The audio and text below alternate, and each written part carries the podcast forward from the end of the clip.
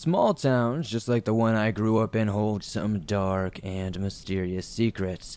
Whether it be stories that locals just don't want to talk about because it makes everybody uncomfortable, or they're trying to cover up something dark and hideous, there is a never-ending supply of these stories all around the country and even the world.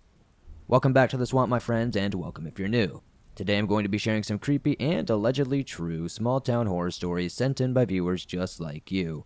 If you have a story you would like to share in a future episode, be sure to submit your story at SwampDweller.net or on Reddit at r/thedarkswamp. I'd love to share your story with everyone here in the swamp. Today's episode is sponsored by my good friends over at HelloFresh. With HelloFresh, you get farm-fresh, pre-portioned ingredients and seasonal recipes delivered right to your doorstep. Skip trips to the grocery store and count on HelloFresh to make home cooking easy, fun, and affordable. That's why it's America's #1 meal kit and the #1 meal kit we use here in the swamp. Remember those New Year's goals you promised yourself you'd stick to? Well, HelloFresh is here to help you eat better by delivering fresh ingredients and easy recipes to your door every single week. Take the hassle out of dinner time. HelloFresh now has over 40 weekly recipes to choose from, so you can say bye-bye to your recipe rut and treat yourself and your family to exciting new flavors every single week. You can even customize select meals by swapping proteins or sides or even adding protein to a veggie dish. And now you can even upgrade for organic chicken and organic ground beef. You'll only find quality ingredients in HelloFresh's recipes. In fact, ingredients travel from the farm straight to your home in less than 7 days, so you know they're fresh every single time. So, what are you waiting for? Join me and hundreds of others in the swamp today. Go to hellofresh.com/swamped65 and use code SWAMPED65 for 65% off plus free shipping. Once again, that's hellofresh.com/swamped65 and use code SWAMPED65 for 65% off plus free shipping. Small Town Canadian Mystery by Kiana. I went to visit my auntie and uncle in Canada. They live in a small town that used to be a forest, so everywhere in the city there are lots of deer, coyotes, and sometimes wolves. During the day, you would see deer around, and I remember feeding them apples in my uncle's front yard one time. I have some photos. At night, it was when the wolves and coyotes would come out. Nobody walks around at night, and they would warn 13-year-old me about this. But of course, being the naive teen I was, I didn't listen. I thought if I saw a coyote, I can scare it away. A wolf won't be easy, but whatever. I went outside sometime around 2:30 a.m. I saw lots of deer still outside. No coyotes, no wolves, nothing like that. So I put on my headphones since I didn't see anything worth being worried about. As I started walking, I realized I was near the forest surrounding the town. I took off my headphones and looked around for some time, but I didn't see any animals and there were no noises or anything to worry about again. All I could hear was myself breathing. I kept my headphones off and decided to turn around because of how creeped out I was. As I began walking back toward the house, I saw a deer in somebody's yard. Now, honestly, I know what most of you are thinking. There's nothing to think of, it's just a deer. So, initially, I didn't think anything of it. But it was looking in their window and pushing on the screen as if it were intently trying to check something out. I stepped on some crunchy leaves, and suddenly it snapped its head at me so fast that I could hear its neck crack slightly. I realized the deer was more significant than just a deer. But then it came out from the shadows. It was walking on its hind legs. I was frozen in place, absolutely in fear like I was in a trance, and it was strolling towards me. The owner of the house came out with a gun and pointed it at the deer, but he didn't shoot. Finally, he just said, "I will shoot if you don't leave." To my surprise, the deer didn't even look at the man. It just turned away from me and walked back into the forest. The owner said, "You best run home before it comes back." He went inside his house and locked his door. I immediately started running towards my uncle's house like I was a bat out of hell. I felt like I was being watched intently. I looked into the forest and saw two bright dots in the shadows, which looked like eyes. I ran faster than I ever have in my life. I looked back one more time, but I didn't see a thing. A coyote was outside my window that night, and I had to scare it away to sneak back in. I locked my window and shut the blinds and got in bed. But all I could do was lay awake, replaying what I had just seen, over and over. I've only told a few close friends about this, but I should share it with other people. just so they know that there are some weird things happening out there.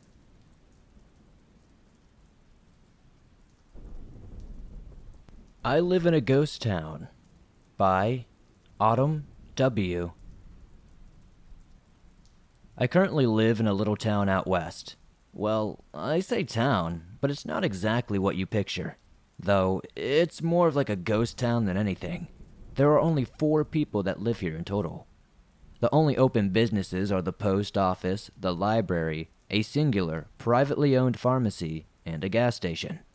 There is also an old hotel on the outskirts of town called Bella Muerte. I've worked there for the better part of a century, ever since I was 21 years old. Unlike most kids my age who jumped straight out of high school and into college, I unfortunately had other plans, or should I say, programs just didn't like me. I lived the town over from the previously mentioned one, a city that had far more people and businesses. I worked from place to place for a couple of years, but nothing substantial, just stuff to pay the bills.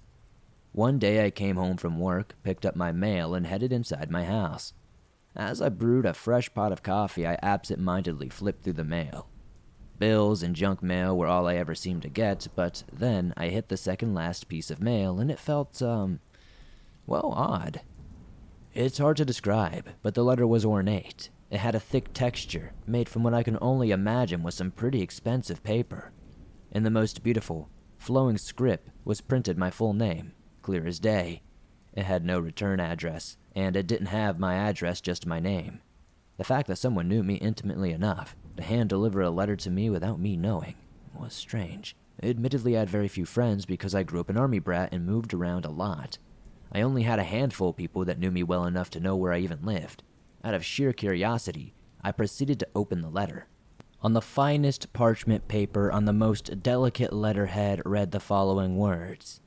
Dear Miss Autumn, I am writing to offer you the most prestigious position at our establishment, the Hotel Bella Muerte. For over 200 years, our establishment has been a heaven for the weary and restless, the old, the young, and the forgotten, and men and women and animals alike. However, recently we have had an ongoing issue with looking for a new caretaker and would like to offer the position to you.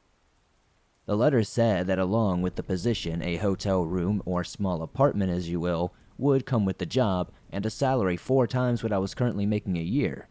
The hotel's name seemed familiar, yet everything about the letter and position seemed to be way too good to be true, like a scam of some sort. That's when I noticed at the bottom of the job offer was the address. That, my friends, was when my interest was truly piqued. It was only one town over. That's when it clicked in my brain. The Hotel Bella Muerte.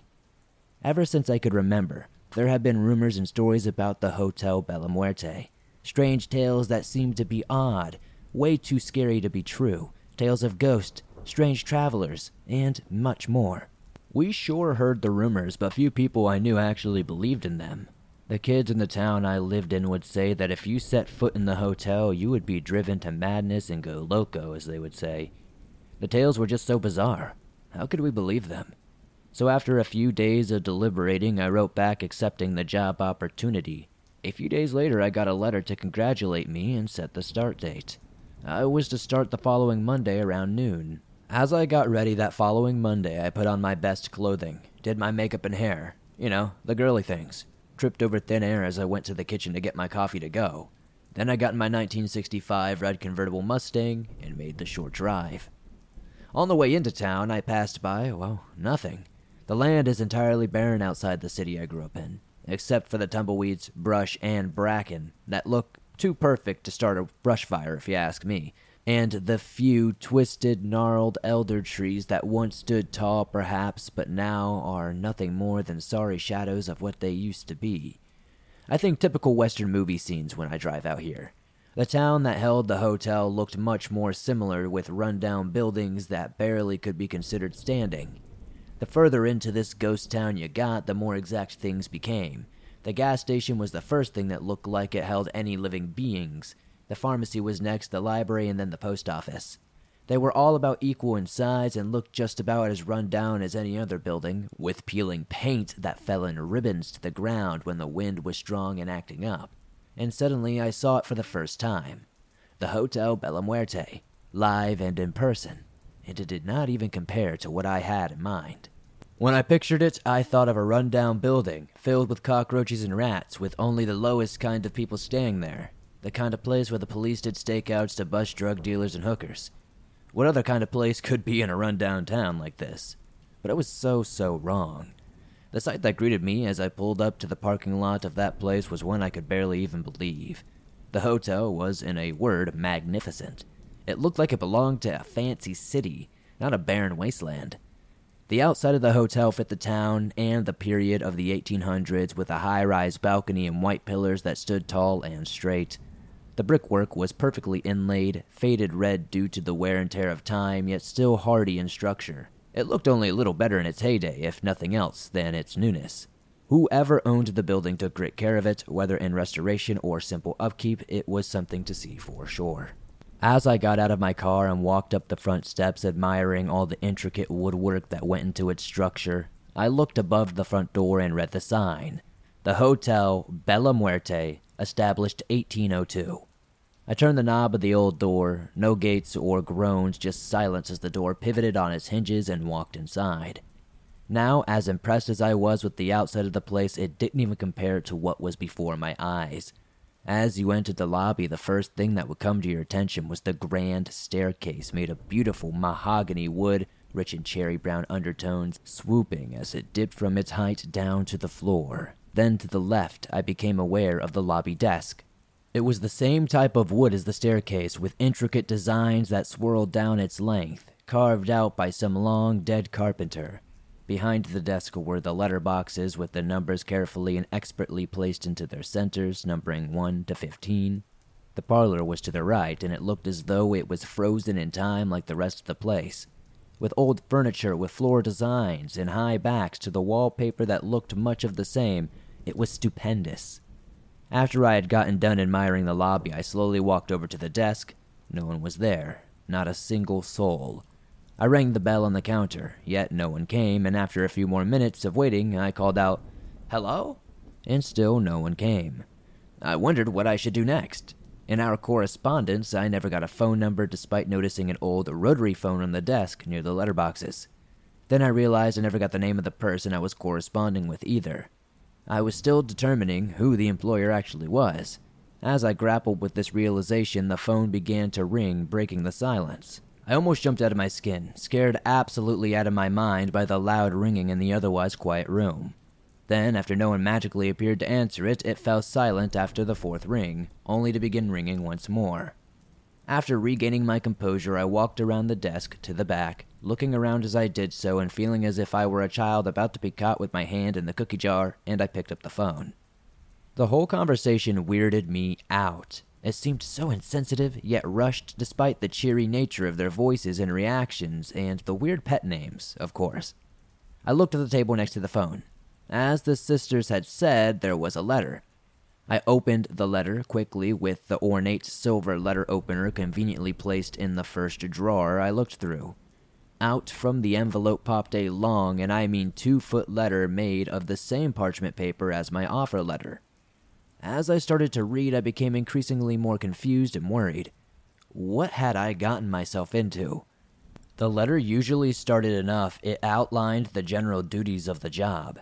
How to receive payment, $50 per night, stunningly low.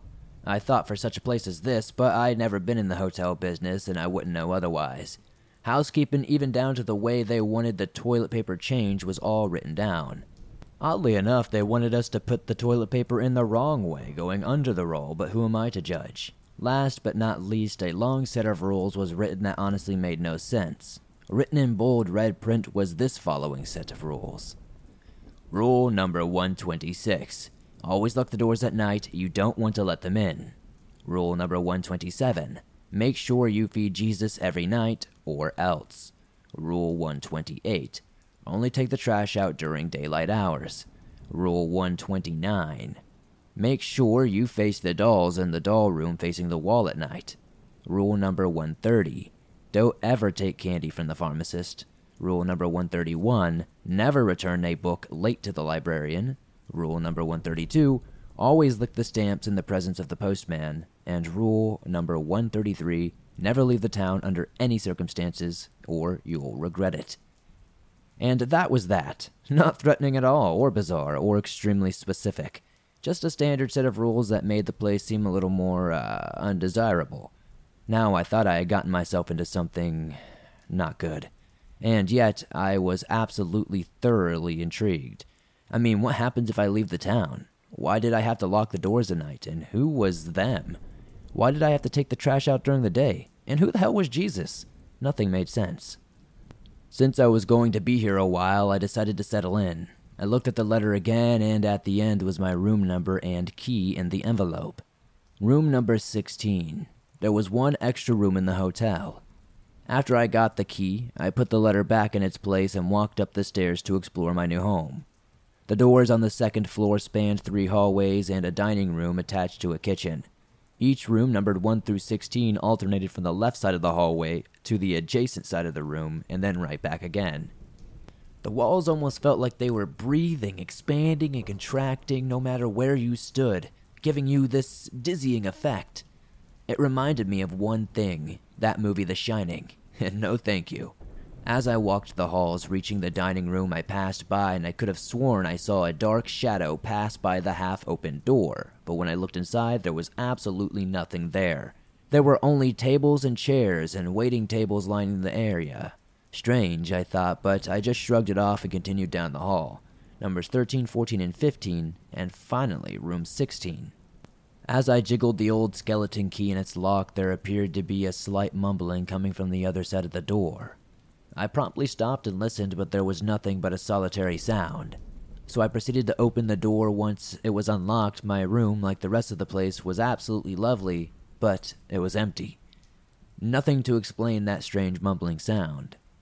The queen-sized bed with ornate canopy, all white billowing in the soft breeze from the open window, stood in the left-hand side of the room towards the middle of the length of the wall.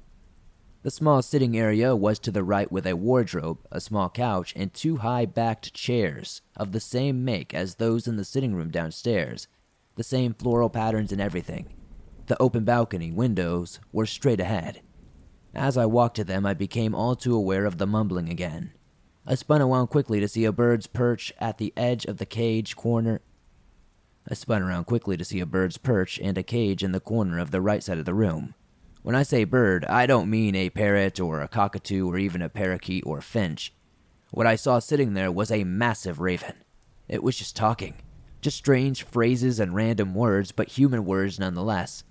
I began to approach the bird, and it let out a loud squawk, flapped its wings, and flew straight into my face, blinding me for a second. For visual sake, it's fair to mention that I really don't like birds. Yes, they are or can be pretty. But they have beautiful songs and all that good stuff, but honestly, it's just not my thing. And I'm sure they're great companions for some people, but I, however, am not one of those people and don't particularly appreciate them or their little, or in this case, enormous flappy wings that come flying into my face. So I screamed out loud, which only made the screech louder with its horrible, croaky voice. Then, as soon as it had hit me, it flew away. I took my arms down for a moment knowing it was gone, which had been trying to shield my face, and began to look around the room. Not a bird in sight. Had I just dreamed it, or was I just starting to go loco already? I have heard many, many rumors about Hotel Bella Muerte. After calming down a bit, I began to shrug off the fear and replaced it with determination to settle in and set up the room with my things.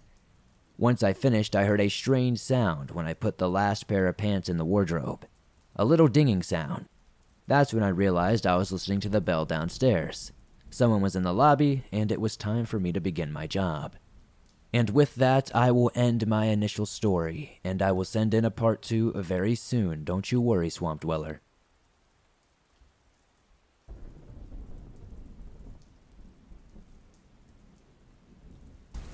Knight's Landing. I'm afraid of that place. I haven't been back in a long, long time. I'm scared to go there. Somewhere in Northern California, an hour from the coast, in a dry valley, there's a place. This place was my second home. I spent almost every weekend there for many years until I was a teenager. A property in the outskirts of a boring small town near a creek in a well-sized patch of woods. We did a lot of things there, and we had room and confidence. A creaky old house dimly lit, covered by trees, and a small garden to the side. The light only went so far from the windows and porch before it was total darkness, and a short walk to the other two buildings, old, long, empty garages filled with tables and chairs for parties, probably about 50 feet long, 10 feet wide, side by side, and although they said no further than 20 feet from each other, they both had very different atmospheres. One was a beacon of light in the darkness, rather a checkpoint, before it was total darkness. They were bustling with life from family gatherings and parties, but never the second. Only 20 feet away, it was always too dark even to see. And on the other side of that, well, that's the scariest part of that place. The four mysterious homemade concrete graves. Right next to this building, and beyond that debris, giant rocks and tons of firewood picture almost a scrapyard with zero light. The building was scary, but at least it was closer to the light. I have plenty of stories from here, ghosts and intruders and otherworldly and not-worldly things. But this time, I'm going to concentrate on beyond those property lines, beyond the empty field adjacent to the old building, Cache Creek. Back then, the rules were don't go into that building at night, but we always did. They told us not to stray past the graves at night, but we always did. They told us not to go to the scrapyard, but yet we always did. But what we would not do is go past that field. It was almost an unspoken rule. No one ever brought it up, no one ever suggested attempting to make the trip, and we were reckless as kids, but not suicidal. We remember when we would sleep over when we were younger, my grandma would put us in the house before 12, that creaky old house. Too many for one story, 3-bedroom house. You could see the end of it from where you enter. A straight shot. Living room, dining room, kitchen. All the rooms to the left. Room 1 by the front door, room 2 by the end of the living room, and room 3 by the dining room and the bathroom and the kitchen, and then out the back door. We all funneled into the living room while the adults slept in the rooms. We slept on the floor, and we'd stay up longer than them, but not for long. We'd get too scared. I'd remember no one talking about these things, just a look on everyone's face. Then everyone lays down or pretends nothing happened. These types of occurrences were daily at this place. But there is something that I will never forget more than anything. One night, while everybody was asleep except for us kids, it was maybe 30 minutes after everybody went to sleep, and the house was all quiet except for us whispering away and talking. Honestly, when I started hearing the noises at first, I thought they were maybe just insects or maybe a cat or something. But then we started hearing distant screams far off. A chill ran down my spine instantly. Suddenly it sounds like something slams into the front door and starts scratching at the walls, the door, and the sides of the house. Everywhere. It sounds like something is running around the house. The scratches, like I said, started at the front door, and then suddenly they were at the back door, then the right, and all at once. Sometimes it just sounded like one finger, and other times it sounded like a full claw. We were all scared out of our wits. The scratching then stopped, and for a moment everything went silent before we heard a massive thud on the top of the roof. I felt fragile under it. I felt like at any moment that the roof would cave in on top of us, and we would be this thing's meal, whatever it was. Eventually the adults woke up and went to see what was going on, asking if we were horsing around. Once they saw how scared we were, they walked outside. The wind seemed to calm, and everything seemed to drift off into silence. I survived that night somehow, and so did all of us. The next day, when I asked the adults what they saw, they wouldn't tell me. They wouldn't tell me if it was wolves, big coyotes, nothing. No response at all. All I knew is I heard something that night. I was young, maybe 5 or 6 at the time, and now I'm 22. And I can tell you for a fact that my reckless curiosity still gets the best of me sometimes.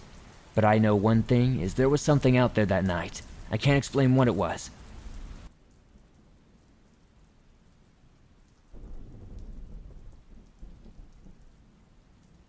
How's it going, Swamp Dweller? I hope all is well with you and those in the swamp. I've been listening to your channel for quite some time now, on the way to work and on long trips. I've wanted to submit my story for a while now and just haven't found the time to write it up. I currently live and work in Texas, but I'm originally from a small town in Middle Georgia, where this story takes place.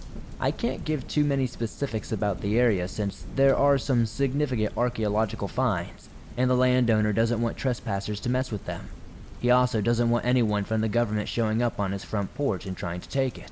Anyways, I lived a good way outside of the city limits. Nothing but dirt roads and trees as far as you wanted to drive. A couple of neighbors here and there, but they were few and very far between. Every summer when the mullet would run up the rivers from the ocean to spawn, we would spend as much time as possible on a particular sandbar on that river. One of the dirt roads ended where a logging trail started, which also happened to be right by my aunt and uncle's house on the left side of the road, and one of my cousins on the right. The trail led from the road, snaked through planted pines and hardwoods, and eventually found its way to the sandbar on the river. My uncle and cousin were good friends with the man that owned that land between the house and the river, which I learned was about 500 or more acres. And when they invited my dad down there, he realized it was a man he had worked with. They didn't know each other very well, but they knew each other well enough that the man told my dad he could come down here whenever he wanted. So, whenever he was off work in those summer months, he was down there with a salt block and a mesh bag full of chicken, stabbed into the ground with metal poles in the middle of the river to bait up the mullet. After baiting them the night before, he'd buy the worms and beer, find him a piece of river cane or buy a cane pole if he was feeling a little lazy, and get everything ready to leave at the crack of dawn the next day. And almost every time my mom, my little brother, and I were with him. We were familiar with a good portion of the trails because when we weren't fishing, we would spend all night riding four-wheelers and taking hikes on the logging trails down there, hitting every mud hole in sight, pushing 1-inch thick sheets of ice out of the watering holes in the winter, just seeing how much we could do before our toys broke. Sometimes we'd have as many as 10 or 15 or so four-wheelers, and we'd all stop at this shack on the river and build a bonfire. My brother and I were around 13 to 17 years old as this went on for a couple of years before and after my encounter. My dad never explicitly gave us a beer, but we knew if we snuck a few when he was not looking, he'd assume he drank them. But I'm just rambling about the good old days. Anyway, I'd often wander off through the woods when my dad was fishing because, at the time, I hadn't gotten into fishing myself yet. I will tell you this is in the Oconee River. There used to be Native Americans who lived on the river. There's pottery and arrowheads galore. I would visit the rock houses where they lived. There's even a fishing trap they built still in the river. It's in a part of the river that winds through the land. These are the reasons we don't want people there. I'd walk these trails barefooted and shirtless all day long like the kid I was, and still am at heart. And with no cell phone, just a Bowie knife for protection and a couple of water bottles, I'd disappear early in the morning and come back about 4 or 5 in the evening because I knew my dad would barely eat all day if the fish were biting good, and he'd be ready to eat supper. My parents never worried because they knew I belonged in nature more than I did in the real world anyway. I was around 15 at the time of this encounter. The day started like always. I got to the sandbar and helped unload another salt block and some more chicken feed to keep it from running out during the day. I was swimming with my brother for a little while, and then I put my jeans back on and disappeared. Picture something like Huck Finn, with my cheap straw hat and blue jeans rolled up like I was expecting a flood, the likes of which haven't been seen since Noah built the ark. On this day, I had a fresh pouch of Redman Chew, Golden Blend to be exact, that I had gotten a friend's dad to buy for me, and I was loving life.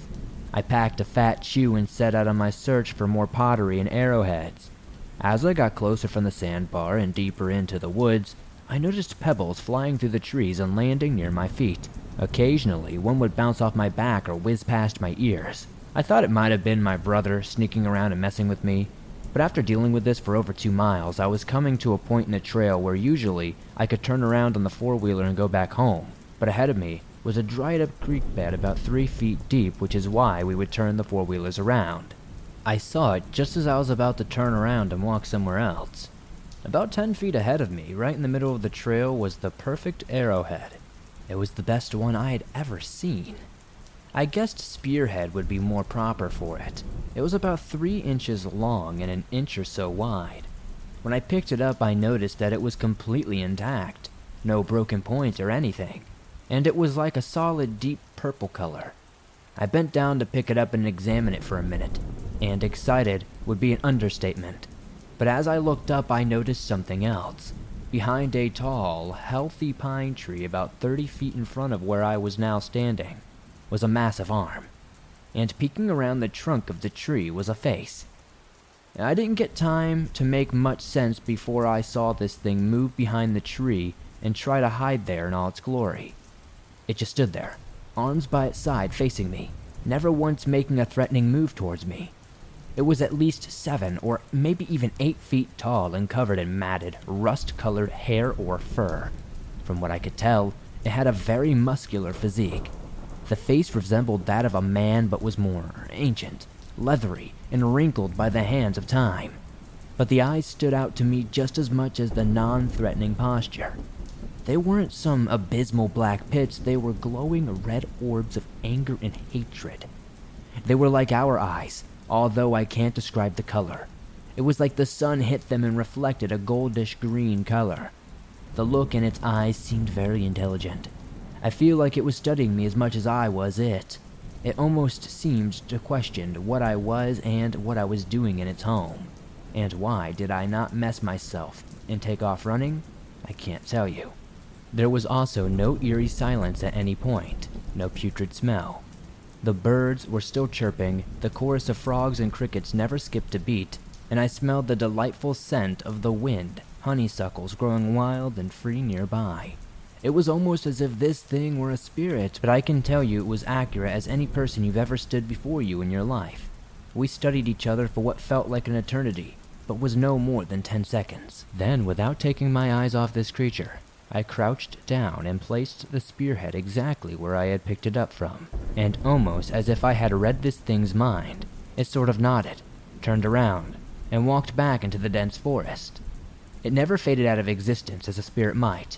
I watched it disappear as it effortlessly walked through the vines and blackberry patches, and even after I couldn't see it anymore, I could hear it moving, branches crunching out of its way. After I no longer heard it, I turned around and walked straight back to the sandbar just in time to get in the truck and go home.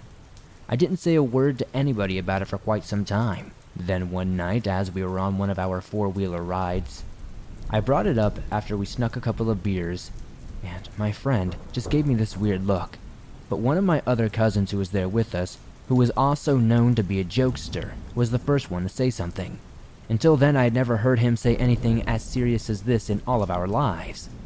I could hear the sincerity in his voice when he spoke. He told me that while he hadn't seen the creature himself, the loggers did. He asked if I ever wondered why they only cut small portions of the trees. They left their equipment down there one night, and when they came back the next day, a door to one of the trucks had been seriously damaged. It was severely smashed in and pulled open. They figured it must have gotten hit by a big log or a piece of equipment, and nobody wanted to get in trouble, so they didn't claim it. They decided they would deal with it after work, so they continued about their day. A few hours later, they noticed something in the creek bed I mentioned earlier. At first, they thought just maybe it was a hog, as they were a nuisance in the area. Then it stood up on 2 feet. They said they could see about 5 feet of it, but as I said before, the creek is about 3 feet deep. It chucked a huge log, and they hurriedly got out of there. They returned to get their equipment within the next week and never returned to this day. My cousin then went on to tell me some of the strange experiences he's had for himself down there, and I told him some more of mine. Those will have to be said later though, as it's getting late and I must work tomorrow. I do want to mention that after the encounter, I never stopped walking the trails. As I said, I didn't feel that this thing was threatening me, and I almost feel like it was a protector of the woods. The loggers were destroying the place and it showed aggression. I barely disturbed the area and always thanked the creator of the arrowheads or pottery I found for giving me a glimpse into the past, and I was spared. On later walks, I still had pebbles plinking through the trees and heard branches snapping, but it always made me feel safer knowing I had something watching over me. In roughly 11 years, I've only told one other person this story. Thank you for finally giving me a platform to share this story with like-minded individuals. I hope you have a blessed day, and always keep an open mind about things we know nothing about. Not everything is out to get you.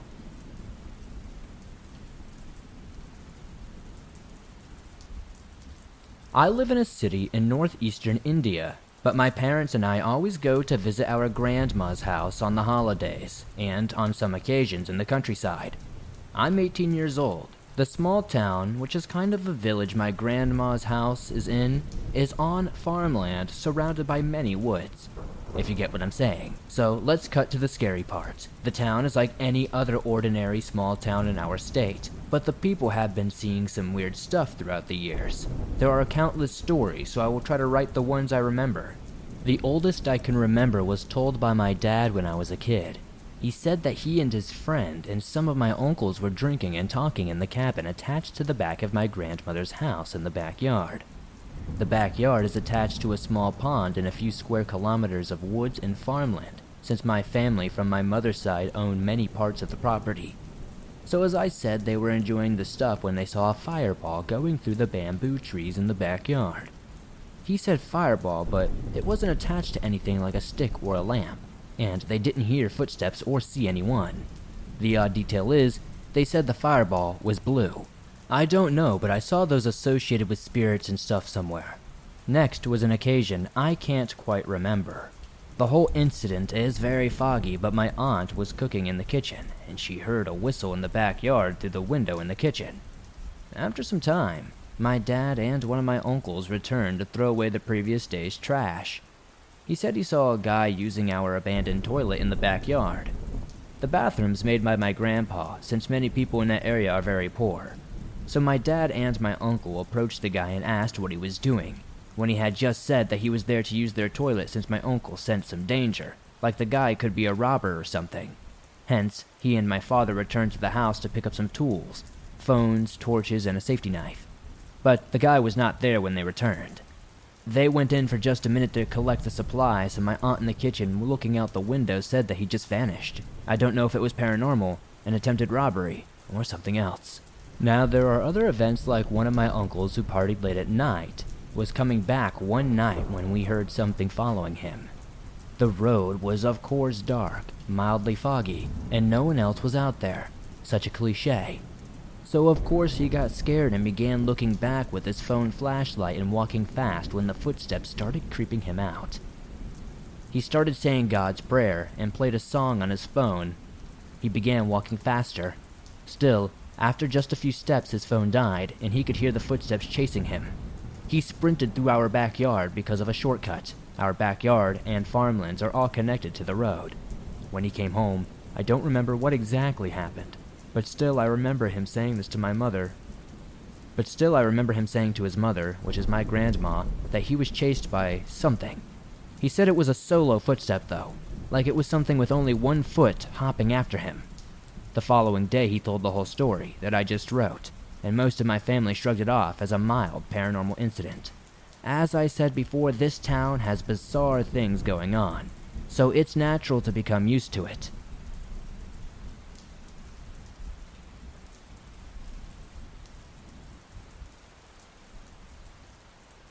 This happened to my friend Alex and me a couple of months ago, around March of 2020. We both attended a school on California's Central Coast. One weekend in April sometime, Alex invited me to join him on a drive a few cities up north where he was picking up a dog he was interested in fostering. Once we picked up the dog, who is a lovely boy, we drove a bit further north to eat before heading back down to go home. We ordered ahead, and once we arrived, we picked up our food. Dine-in regulations are already in place because of COVID at that point. Both new to the area, we Google a park nearby to head out to eat. We pulled up to an empty park. There was only one other person there. He parks on a curb in front of another car, which is important. We quickly walk a few feet to a bench and a table near the curb, tie the dog to a public barbecue grill next to us, and began to eat. We were almost immediately approached by a man intent on talking to us. He specifically asked us about the dog, how old he is, his nature, is he mean, does he bite? Alex is busy answering the man's questions while trying to calm the dog down and eventually shifts his attention only to the dog. The conversation ends with the man stands there for a minute or two just staring at us, but only I notice because Alex is still making sure the dog doesn't try to escape. We both, however, agree that the conversation was quite weird. Anyway, the man walks away towards a shaded area next to the restrooms, under a large canopy type thing. Many parks in California have these, I don't really know how to explain it. I noticed that he sits with another man I had not seen previously, but I wasn't thinking much of it. At this point, the dog is still being troublesome, but I continue to eat. I feel like we're being watched, and I looked over and the two men are just staring at us, not talking at all. I think it's weird and I start to feel incredibly uncomfortable. Alex is still struggling with the dog, and when I look over again, I only see one of the men, the one who had not approached us. And when I look again, the one who did was coming for us, hiding behind a vending machine, poking his head out, looking at us ever so slightly, and I catch him. Without hesitating, I tell Alex to grab his stuff and get in his car. He doesn't even question me for a second. We gather our stuff and put it in his car. As we do so, the man still sitting and watching us approaches, and as soon as we get into the car, he begins to talk to us, asking us about the dog and its temperament again. He asked if he's protective and if he bites. Alex barely answers him and starts the car. The man then walks past our vehicle, gets into the car parked behind us where someone has been inside watching us the entire time from just a few feet away without either of us realizing. Over the next 10 to 15 minutes, we pull out of the parking lot, and the other car does the same. We immediately fear that they might be following us. So Alex does a random series of turns until we end up in a neighborhood, and sure enough, the car is still behind us. They are tailgating us at this point, and we're both very freaked out. So we do a few random turns until we enter a roundabout, in which Alex very poorly exits, and they lose us. Very stupidly, we map another park for us to finish eating and arrive at a garden with a good amount of people only a few streets away. We park, sit on a bench, and keep eating. Maybe 5 minutes later, Alex notices the same car entered the parking lot, and they park near where we were eating. No one exits the car, and we grab our stuff and leave, this time down south. The car starts to pull out too, but luckily we lost them because we got on the street first.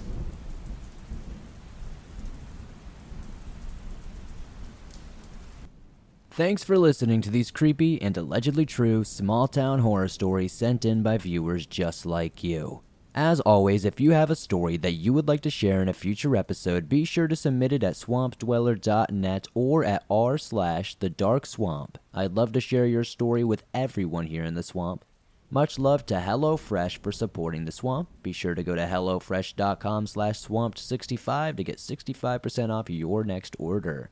If you enjoyed these stories, be sure to slap that like button as it helps me out a ton. Be sure to subscribe to help the swamp grow as I upload new videos almost every single day on all things natural and supernatural.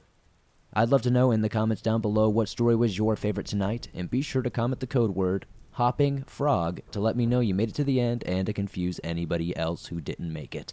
Thank you guys so much, and I'll see you soon with some more creepy content.